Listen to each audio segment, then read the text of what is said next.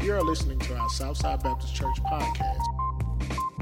For more audio content, please refer to our website, ssbaptistchurch.com. Well, amen. I had to wait for the cue. We're still getting used to this live stream. While you remain standing, I want you to take your Bibles and turn to Proverbs chapter 22, verse 6. Proverbs chapter 22, verse 6. And I'm preaching today on the subject how to raise children in a racially turbulent time. How do you raise children? How do you parent in a racially turbulent time? And all of us are aware of that. It seems not only the pandemic, we see racial division, uh, we, we see a lot of unrest in our nation today. And so, how do you raise children? I told Reggie a moment ago, I thought about retitling it uh, how, do you, how do you parent or how do you raise colorblind kids? When I was uh, in, the, in officer school, I was at Fort Sam Houston, and I wanted to get into flight school. And so I was taking the visual test, the eye exams, and the guy looked at me and he said, uh, You're colorblind. He said, You cannot distinguish between green and yellow. And because of that, I failed and I was not able, I wasn't able to fly or to go to flight school. Um, I guess you need to know the difference between go and caution when you're flying a, a fighter jet. So, uh, anyway, I didn't make it. But you know, how do you, how do you raise children in, in these times? Uh, one of my favorite movies is Remember the Titans. And in that movie is the story of a period of time when schools were racially integrating. And if you've ever watched this movie, Denzel Washington plays the main role, uh, Coach Boone. And uh, it's, a, it's an unbelievable movie. I love this movie. And it, there comes a point in the movie when they're in a game and there is an African American player on the offense that doesn't play well or does something wrong. And so Boone throws, pulls him out of the game.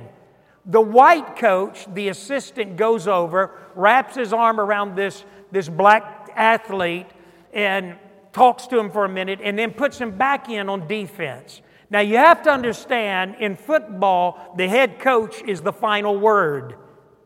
So the white coach, in some ways, had kind of overruled Coach, coach Boone.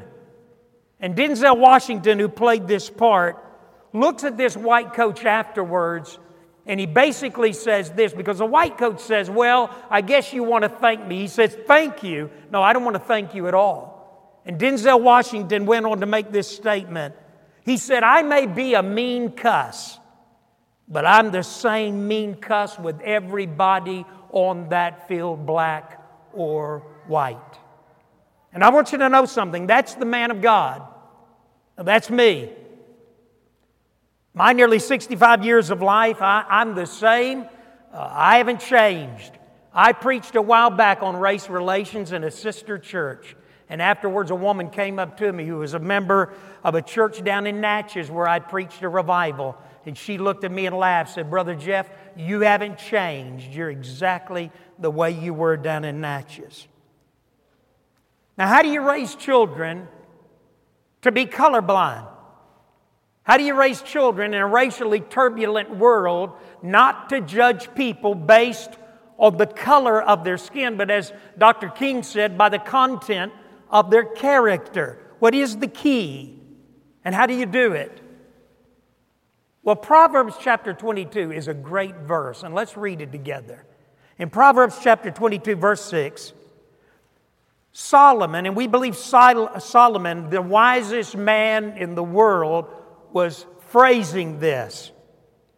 And he says, train up a child in the way he should go. Now, the word in the Hebrew, train up, means to hedge in. So, parent, what you're doing is you're hedging in your child and you're aiming them in a certain direction.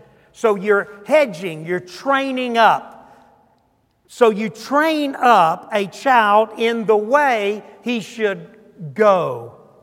In the way you want them to go, in the way you believe God would have you to lead them in the certain direction that you're trying to lead them, in the way they should go. And when he's old, now everybody look this way.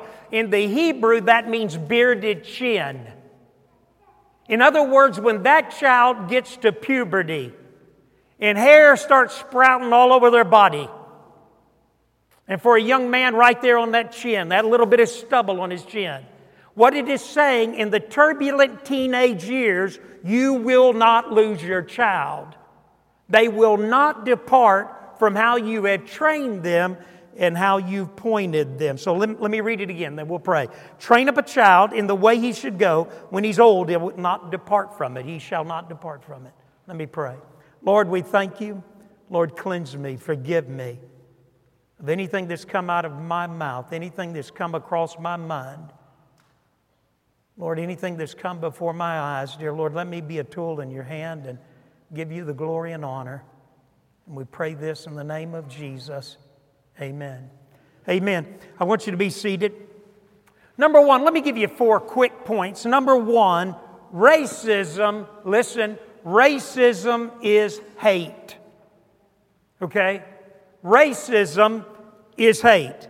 And I, I wrote this down. Hate is the most dangerous component that can be brought into the life of your child. Let me tell you, the most difficult people for me to share the gospel with are people that are filled with racial hatred, black or white. So, in other words, racism is hatred. It's hate. And hate is the most dangerous component that can come into the life of your child. So let me say to parents parents, you are trying to guard your child from prejudice, bigotry, and racial hatred. That's one of your primary things as a parent because once hatred, no matter what form it comes in, once it comes into the life of your child, it makes it far more difficult for the Holy Spirit to bring that heart to salvation. Did you hear that? Say, Amen. You know, I watch parents today. A lot of parents are very guarded. They're wearing masks. All the kids are wearing masks. Babies are wearing masks.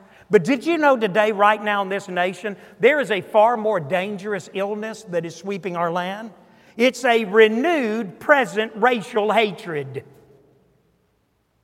And so you, as a parent, are in a very difficult place. And let me say this hate is not, racism is not only hatred, Hate breeds hate. When you get around people that are filled with hate, you'll find that beginning to affect your life. Let me give you an example. In Hebrews chapter 12, verse 14 and 15, listen to what Paul said if he wrote Hebrews. Make every effort, listen to this, to live in peace with everyone and to be holy. Without holiness, no one will see the Lord. Now, listen to this. See to it, parent, see to it that no one falls short of the grace of God and that no bitter root grows up to cause trouble and defile many. In other words, somebody, your child, could fall short of God's grace and salvation if you are not careful in a root of bitterness. And the word bitter is pikros in the Greek, it's sticky anger. You ever met somebody that they're just angry? And it's just stuck to them. So, racism is hatred, and hate breeds hate. And, parent, you're working extremely hard to ensure that your child doesn't develop a root of bitterness because if they do, it can not only cause them to fall short of the grace of God, it can also affect their salvation, their eternity. MacArthur, John MacArthur, and John MacArthur has been very strong. Uh, he's been very strong about some of the things that are going on in America. But John MacArthur, John MacArthur met with black pastors and students. In other words, in, in the church and in a seminary which, is, uh, which he started, his church is affiliated with. He met with black students and black pastors, and he asked this question. He said, What can this church and this academic institution do for you? What can we do right now in the midst of this racial unrest? Listen to what these students said and these pastors. Number one, racism they wanted John MacArthur to be unapologetic. Number one, we want you to say that racism is a sin. Number two, have compassion on those who have suffered because of racism. Number three, listen. Listen. Number four, use these days to show the love of Christ. Use these days to show the love of Christ. Number five, he said that, they said this the only thing that will break this cycle in the African American community, they said, was to have godly fathers in homes. Help us, they said to John MacArthur and to an institution, a seminary institution, help us to develop and disciple godly fathers in our among our people.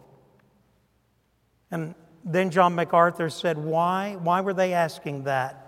because black or white, we're in a Holocaust, black or white. 25 million children today are without a dad in this country. 40% of children, grades 1 through 12, are without a dad. 50% of the births that are born are without a dad. 85% of prisoners today grow up in fatherless homes. 85% of children with behavioral problems come from fatherless homes. 90% of runaways come from fatherless homes. 300% more likely your child will be to get involved in, dr- get involved in drugs and weapons if they are without a dad. And MacArthur said these young black students, black pastors said, We are in a Holocaust. And MacArthur said both black and white are in a Holocaust in this country today. So, number one, racism is hate. Number two, hate will endanger your child's soul. I cannot say it enough. Listen to this statement. There is a strong possibility that once prejudice and racial hatred seep into the soul of your child, it can and over time harden the heart of your child to the love of God. They begin to become hardened to the love of God. Listen, God is love. He doesn't say God is grace, God is faith. It says God is love. The very character and the nature of God is love. You and I never look more like God than when we love our fellow man. And we never look more like our enemy when we hate. And you can't hide prejudice. You can't hide it. I can tell you, as a white man, nearly 65 years old, if I'm around a black man or woman and I know they, do, they have racism in their heart, they can't hide it from me. Holy Spirit will alert me. My guard is up. If you're a black man or woman, you know when you're around somebody who's white and they're racist and filled with hate. Why? Because that's the very opposite of the character and the nature of the indwelling Holy Spirit. God is love, the Bible says. You know what the Bible says? If you hate your, bud, uh, if you hate your brother, you dwell in darkness. He that loveth not knoweth God, not God. We're to love our enemy. We are to do good to those who persecute us. In the time of Jesus, law enforcement was, was Roman soldiers. A Roman soldier could look at a Jew and say to him, You're to take my armor and carry it one mile. Oh, also this if they didn't say Caesar is Lord, a Roman soldier could take their head off right there on the spot. They were required to carry the armor, the provisions of a Roman soldier, bullied. You know what Jesus said? He said, when they ask you to go one mile, which was required by law, offer to the Roman soldier to go a second mile. You see, your enemy, parent, your enemy, Satan, is trying to introduce into your child's life a cancer that will affect them their whole life, and that is racial hatred and just hate, period. And once it takes root, it is hard to overcome. Now, I'm telling you, I've been in ministry about 40 years. I've been in ministry, and hey, listen, I've been fighting this racial battle more than, um, uh, longer than most of, many of you have been alive. But racism, hatred will affect your child's ability to be saved. Did you hear that?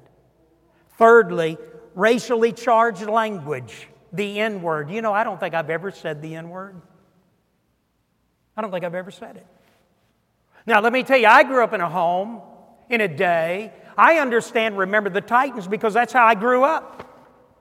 I remember when integration took place in the seventh grade. I remember when it took place in the eighth grade. I remember in the ninth grade being bussed over into the African American community. I remember my teachers, my coaches, all of a sudden, very great diversity. Hey, let me tell you something the greatest teacher I ever had, Mrs. Lee, an African American English teacher.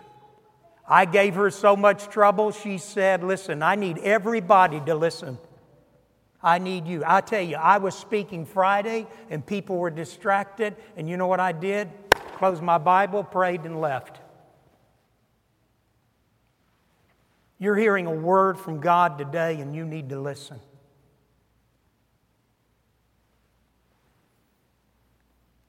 But I grew up in a time, Miss Lee was my favorite teacher. When I left, she, put a, her, she said, I'm putting your desk right by my desk where it sat a lot in the ninth grade. She said, because God's going to use you. Wow. Willie Washington played for the NBA three years. Coach Washington, a dear, dear picture of what I wanted to be in a young man growing up. Racially charged language, parent, is inappropriate in the mouth of a believer. If I had ever said the N word, let me show you what would have happened. This is my dad. It was seen as profanity, inappropriate. When somebody uses that word around me, I either walk away or immediately correct them.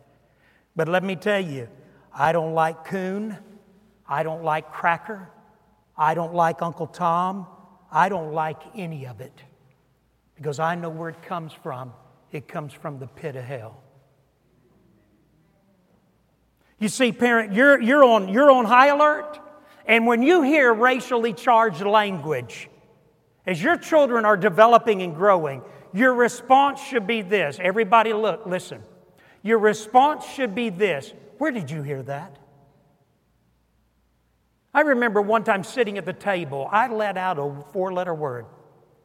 And man, it was like ice water fell on the table. We, I got, th- I got uh, uh, two sisters and a brother, mom and dad. We were all seated at the table eating supper when all of a sudden I let out a four letter word because my sister did something.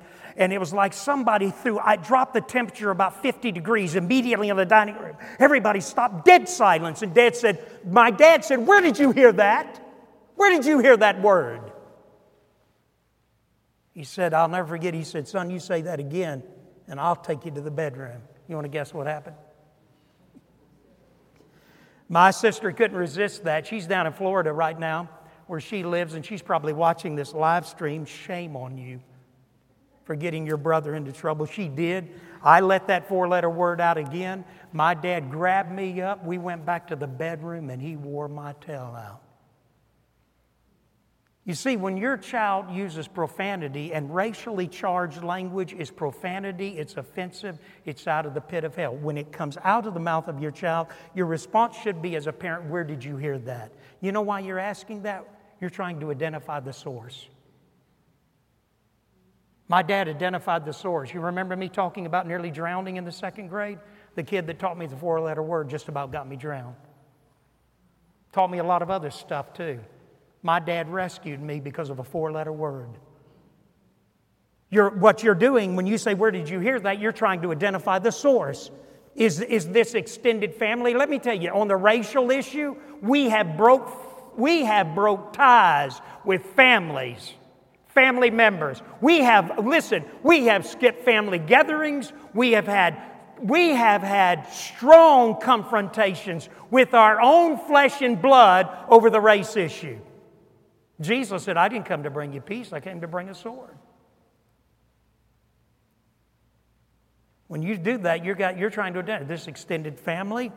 Uh, is this a friendship? Is this peers? Is this the friend of my child? Is it, my, is it the, your friends? Is it your friends? Is it some of your family? Is it social media? I believe Facebook's going to be the demise of America. I believe the prince of the air, as the Bible calls him, has literally made us. You know the song a moment ago about the ocean It's storm. You know what the Bible says before the second coming of Jesus Christ? It says that the ocean will be turbulent, and the word ocean there is for humanity. Is humanity turbulent right now? Is there unrest? Hey, you can get ready. It may be Jesus is getting ready to come back. Entertainment figures, music, sports, Hollywood.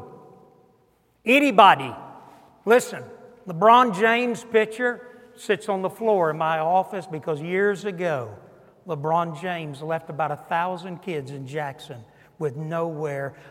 He, he just mistreated inner city kids. I had a real hard time with it.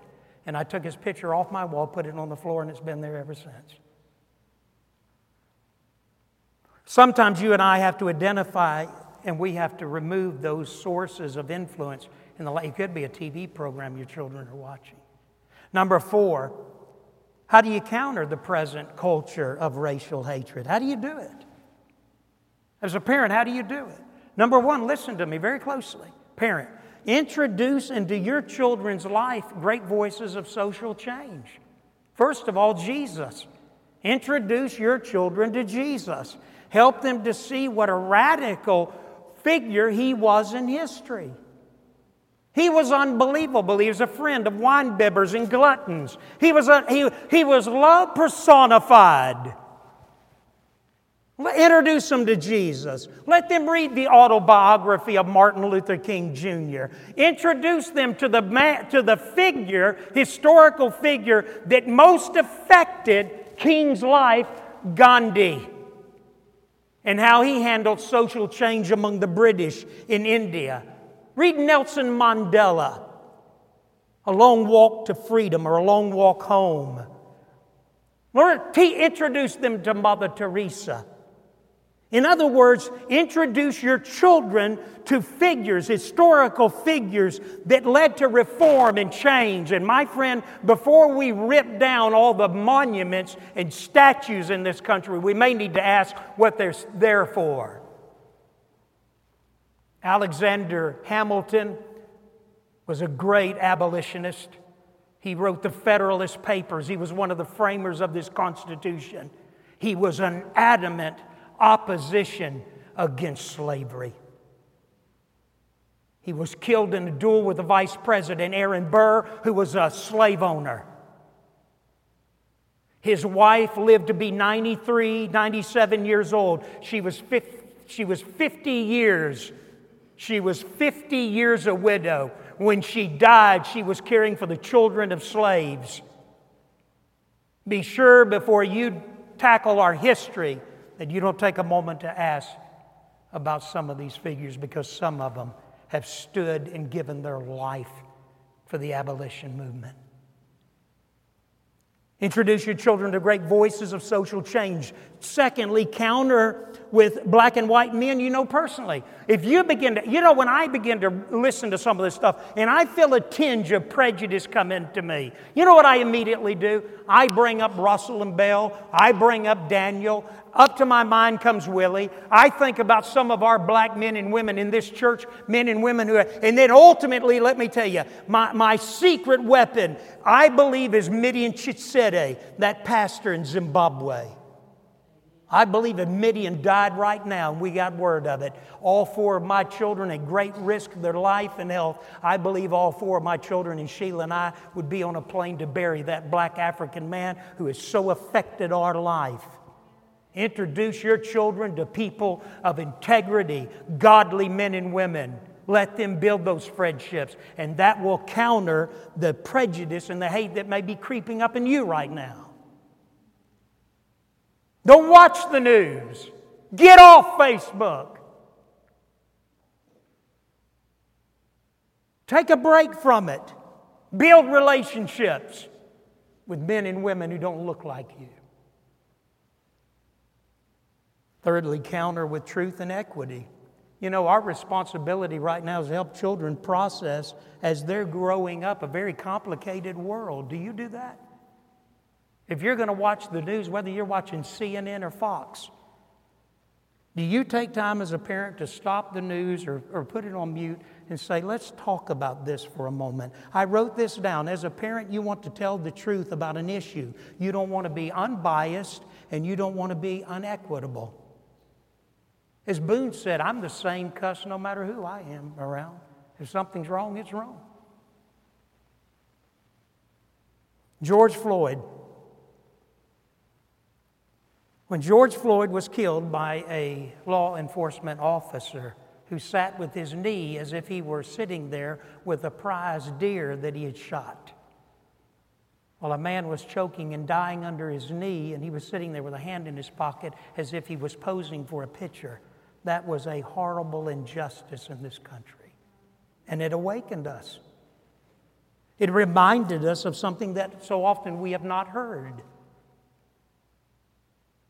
But if I'm sitting there and that is coming across my TV and my children are trying to figure this out and they see anger, my responsibility as a parent is to help them understand why that death was not right, why that was a horrible injustice. What am I to tell them? We don't have it in here. I'm to tell them, first of all, the United States flag of America stands for freedom and the right to law, the due process of law, the right to be represented, to right to be tried and tried before your peers. Every privilege that the United States flag stands for, George Floyd was denied. I'm helping my child process all of this social upheaval, and I'm helping them understand. When I watched uh, uh, Brooks, the man who was killed in Atlanta.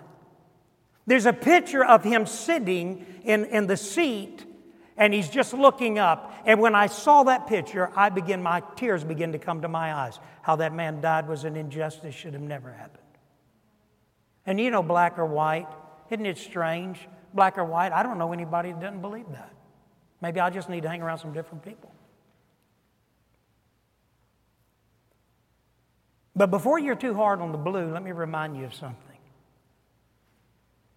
Law enforcement, you, you, hate, you hate cops? You believe they're all bad cops? Let me tell you, I'm a preacher. You know how many jokes I've heard? You know how often people have been derogatory, insensitive? You know how much stuff I've put up with all through these years? You know how many people have joked about preachers being rich, working an hour a week, driving a fancy car? You know how many times I've listened to all that, and you know how untrue it is, and how many pastors are not those on TV that are drawing million dollars and flying in jet airplanes? You know, most of us are not. We're, we're, we're like you, we're just trying to make ends meet. Do you hate cops? I asked Therese, I said, Therese, Therese did a great job of putting together a story, kind of where we are culturally. Right now, there are over 800,000 police officers on any given day in this country. In a year, 375 million contacts, averaging less than a thousand deaths in 375 million contacts between police and people. The number one killer of police officers, anybody want to guess? Suicide. The number one killer of law enforcement police officers, suicide. The average lifespan of a, of a police officer, 57 years. It's 12 years less than the lowest figures. Retirement, if they make it to retirement, they die less than five years after retirement. Big money, Jackson Police Department makes about $34,000 package a year. $34,000 a year for JPD. You hate police? Then you're sinning. Because that's as much, there's hate and hating law enforcement just like there's hating black and white. Hate is alien to the belief and to the structure of a Christian. We don't do that. Do we need reform? Do we need reform? Yes, we do.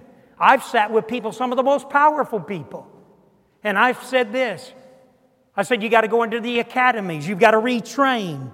You've got to give psychiatric exams about every six months to police officers because of the stress that they're under. I think that's true for preachers. I think we need a psychiatric exam about every six months. There needs to be the firing of administration when they have knowledge of repeated violations. In other words, the man who killed George Floyd should have been dealt with years ago. He had 17 offenses. The administration had allowed him to continue, they should not have. There should be body cam on every, every police officer. There should be the freedom to begin to fix the problem. So, all of that is part of it. But here's the big one I want you to listen closely. Everybody listen. Everybody look this way. I want you to miss this one.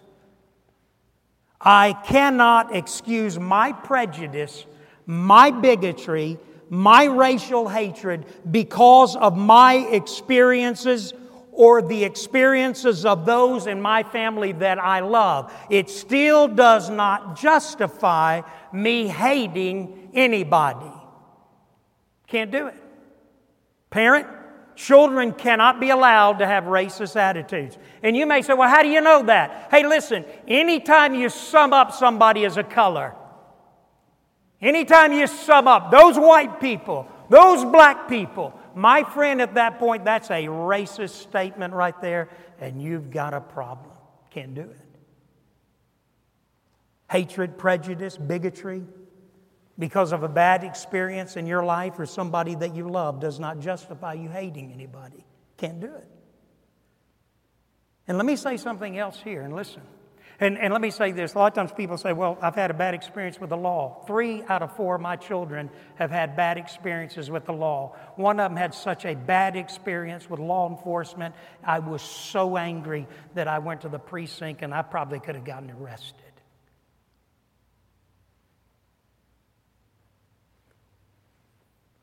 But I said, I, I wrote this down. Listen, no one in this church has the right nor the credentials to encourage the public processing of your feelings, emotions in the public arena. Nobody. Anybody, anybody that says, well, I think this is necessary, this needs to take place. No, it does not. Because it hurts innocent people. It divides the church. It's a tool of the enemy, tool of Satan. You know what the Bible said? In Matthew 18, 15 through 19, you know what the Bible tells us when we have a difference? It doesn't tell us to go into the public arena. The Bible tells us to go to an individual privately, share our heart. The Bible says if, you, if they won't hear you, take somebody with you. And the Bible says even within that, you're to do it within the body of the church, not out in the public arena. My friend, most of us need to get off Facebook for a while and we need to stay off of it until things settle down. Be careful, parent, of those who give permission for your child to hate and call it processing or working through their emotions. You may say, Well, how do I do it as a parent? What do I do? You come, you want your children to come to you. You know, my kids, and even now, we, we talk about racial issues, but we talked about it all the way up. Listen, they're, listen, they were getting the, they were getting, hey, listen, how many people, uh, two Sundays ago, I had hate mail on my desk. How many people in this church have the police department watching their home? Thank you, Therese. you probably do. Be careful of those who give permission to your child for them to process in the public arena. That's not scriptural, that's not correct. And there's no excuse for it. Your children should come to you privately. They should say, I'm having problems. And if you, as a parent, cannot help your child process that, work through that, then that's what Reggie and I are here, and only us two. You come to your pastors. And you may say, well, you know, you just don't know what I've gone through. You don't know what I've endured. You don't know what it is to be my color. You don't know what it is to deal with the things that I've dealt with. You don't know what my children have gone through. That's right. And you don't know what I've gone through either. Sheila was run off the road right here on the interstate. She was run off the road. She blinked her lights. The individual blocked her on the interstate, dead stop, got out and pulled the gun on her and on your worship leader when he was a boy. I blinked my lights. Three people in a car slammed on brake, stopped at 70 miles an hour, dead stop. And one of them put his finger out there and did this. Church secretary in this church was dragged across a parking lot of Walmart. Senior adult who lived on Gibraltar dragged for her purse. Jeanette Price, two weeks ago, they were shooting like the Wild West drug territory, gangs and drugs, all up and down there, senior adult. My son in law, noonday up here, had three people jump him, one dragging, his, dragging him while he was clinging to his blower, and the other one trying to get a bead to get a shot, and a woman saying, laughing and shouting at noontime in a main boulevard, shoot the SOB. I understand. You see, sometimes when we get filled with hatred and racism, we begin to think we're the only ones that are suffering. That's what's wrong in this country. When I was in my first church, dear precious family, man woman, they had a 10 year old daughter. One day on a Saturday morning, this woman worked the post office on Saturdays. She came to work that day, and on a Saturday morning, the postmaster general called me and said, You need to get down here right now. When I got down there, my church member, one of the most precious people I've ever known, was made to get down on her knees. She had given $223 made to get down on her knees with her head turned away and a woman shot her in the back of the head because she was filled with hate. Never forget what it felt like. Called down there looking at this scene of cerebral fluid and blood laying there on the floor. This precious, precious saint. Not a mean bone in her body. And then the postmaster general looking at me and saying, You've got to go tell, your, tell her husband and her 10 year old daughter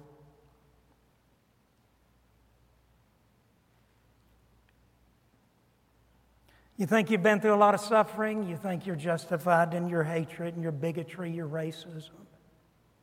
You're no more justified than I am. We've all suffered. We've all hurt. And you may say, well, why, Brother Jeff, why are you not prejudiced? And I'm not. I love everybody. Because I can't bring hate into a Holy Spirit filled vessel. Can't do it. And sometimes when I'm struggling and I'm thinking, God, this is, this is hard. This is discouraging. I haven't slept in nights. I haven't slept in days. We've had diarrhea. We've been sick. We've been up all night. You know why? Because we're asking ourselves the question will this church survive this?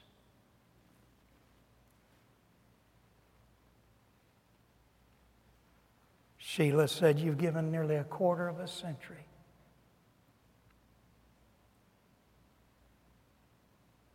Nobody, black, white, rich, poor, nobody is justified as a child of God to hate.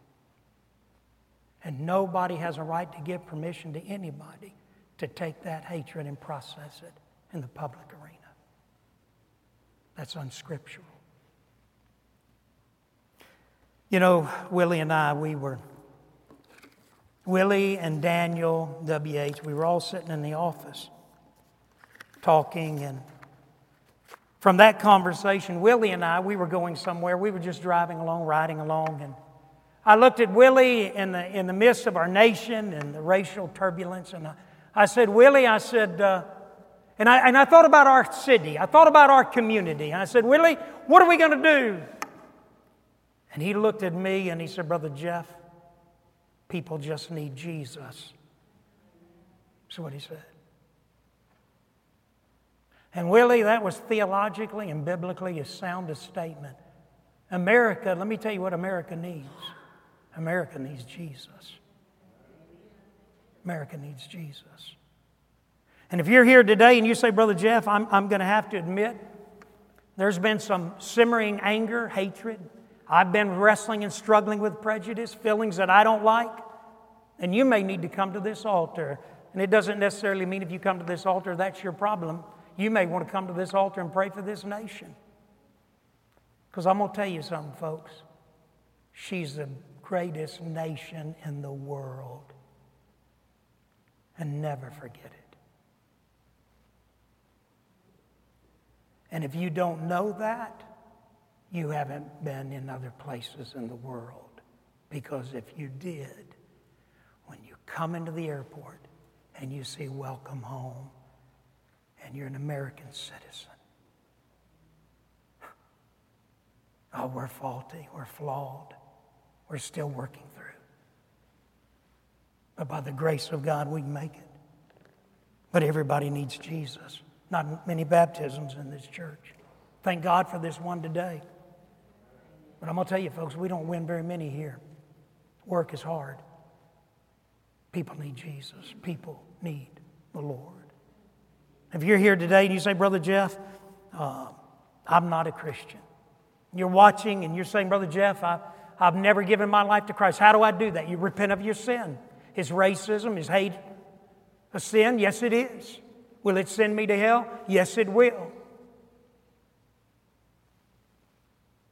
But if you repent of your sin, do a 180 right now. Put your faith and trust in Jesus Christ. Then He can not only set you free of that sin, He can not only make you an overcomer, He can make you a tool and a vessel of His love. Are you a vessel of the love of God? Because that's the key. And you can only be a tool in the hand of God when you're filled with this Holy Spirit. You can only be filled with this Holy Spirit when you repent and put your faith in Him. Have you done that? If you're here today and you're struggling with some resentment, anger, hostility, say, Brother Jeff, I, I don't like the way I feel. I watch the news, I look at Facebook, I, I see things creeping up in me I don't like. Then, my friend, quit looking at the news. Sorry, Therese. My friend, quit looking at Facebook. Take a break from it. Spend time in the Word. You know, there's very few people I trust, but I trust Jesus. Spend time with Him. Let me pray for you, and let's stand. Our Heavenly Father, Lord, we come to you, and Lord, as best we can, I thank you, dear Lord, for the quietness and the respect of the people in this sanctuary. Lord, you know my heart. And you know, dear Lord, that we are a nation that, dear Lord, is so divided. But the Bible says, Jesus, you prayed that they may be one even as I and the Father are one. You said, By this shall all men know that you are my disciples if you love one another. Lord, may we quit going to Facebook. May we quit processing on social media. May we quit taking our dirty laundry and throwing it out before a lost world. May instead, dear Lord, we go into the prayer closet. May we go into the prayer council of a handful of people. May we say, Brother Reggie, I'm struggling and I, wanna, I want this right in my heart. May we say, Brother Jeff, I want this right in my heart. A Man told me this week, told me last week, he said, Brother Jeff, if the enemy ever gets into Southside, Southside Baptist. He said, We're in trouble. And what he felt like was that this, this church, who a long time ago took a stand, 20 years ago took a stand, 2014 took a stand on the flag. Oh, we're not running behind doing stuff that's politically correct.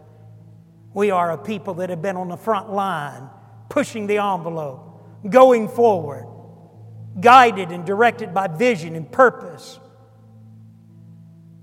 But as that man said, if we ever falter, it'll send a tremor not only across this city, across this state, across this nation, it'll ring around the world. Southside Baptist. So, God, I pray right now that you bind the enemy. I pray, dear Lord, if there be anybody that would bring any division, that, Lord, you would begin to silence them.